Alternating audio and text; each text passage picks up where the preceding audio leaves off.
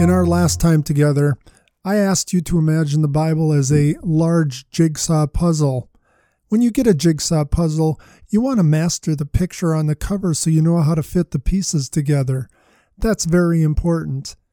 If you had a scene of a snow covered, pristine Sierra Nevada mountain range and you found a piece inside that was purple with an eyeball that looked suspiciously like the children's character Barney the dinosaur, You'd think it got into the wrong box.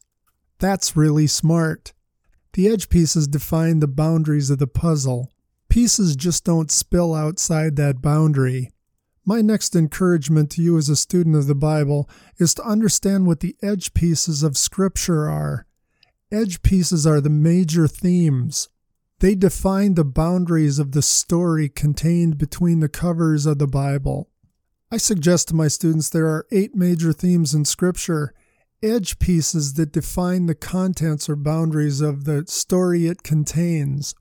And they're going to sound suspiciously familiar to what we talked about in the last podcast the picture on the cover, the big story. And shouldn't the boundaries of the puzzle be consistent with the picture on the puzzle? Let's put them together. Made a consistent theme in Scripture is God made us, made us wonderfully, made us in His image, and loves us deeply. Strayed. My students know what this means. When I ask them, they usually use the metaphor of sheep. It's to wander off. A consistent theme throughout Scripture is though made to be with God, we have wandered off.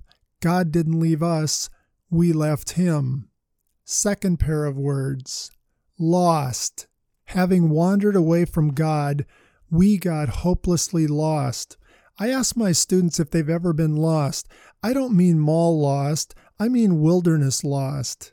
And I tell them when you get wilderness lost, they always tell you the same thing stay put, let someone find you. To try find your way out will get you more lost. Cost. God found us and bought us back at a tremendous price. We'll discover what that price was as we move deeper into the Old Testament and the New. Let's review. Made, strayed. We're wonderfully made by God, but we've wandered off from the relationship He intended. Lost, cost. We got hopelessly lost, and God found us and bought us back at a great cost. Does this sound familiar of our story of the little girl? The next two pair of words are save, behave. Save.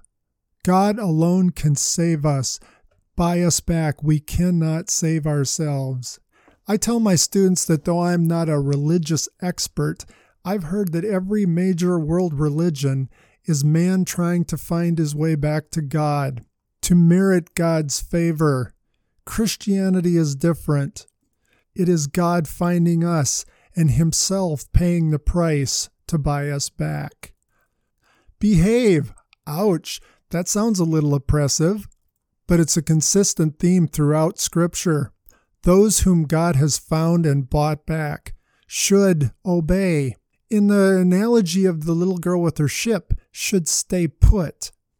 Getting ahead of ourselves in the New Testament, Jesus says, Whoever loves me will keep my commandments.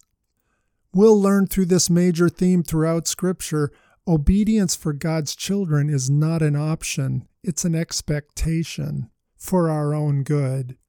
I'm a teacher, so I do a lot of review. Let's review our pairs made, strayed, lost, cost, save, behave, which brings us to the last two regain, and reign. Throughout the Bible, God says, I'll be your God, you'll be my precious people, and we will be together. Throughout the Old and New Testament, God explains how we can regain a relationship that was broken, a relationship with Him. In the Old Testament, God had a way to put a band aid on that broken relationship. Spoiler alert the blood of an innocent animal.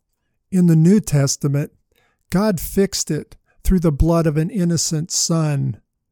But I ask my students, some people claim to have regained a relationship with God, an intimate, real relationship with God.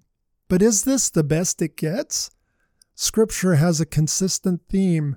No, this isn't as good as it gets.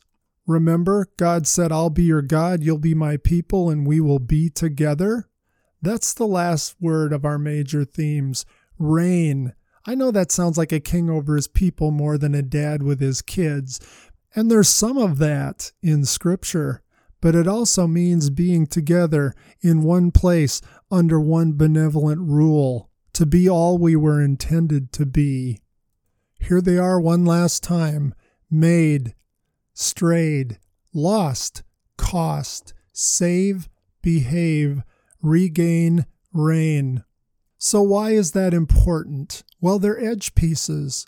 If you get to any particular text within this jigsaw puzzle, the Bible, and the piece does not fit with one of those themes, it's probably a Barney in the Sierra Nevada puzzle box. It doesn't belong there.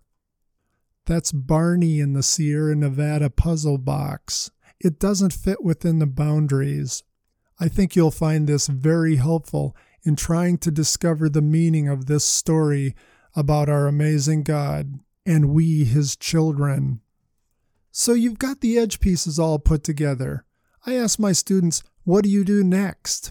We'll talk about that in the next word picture.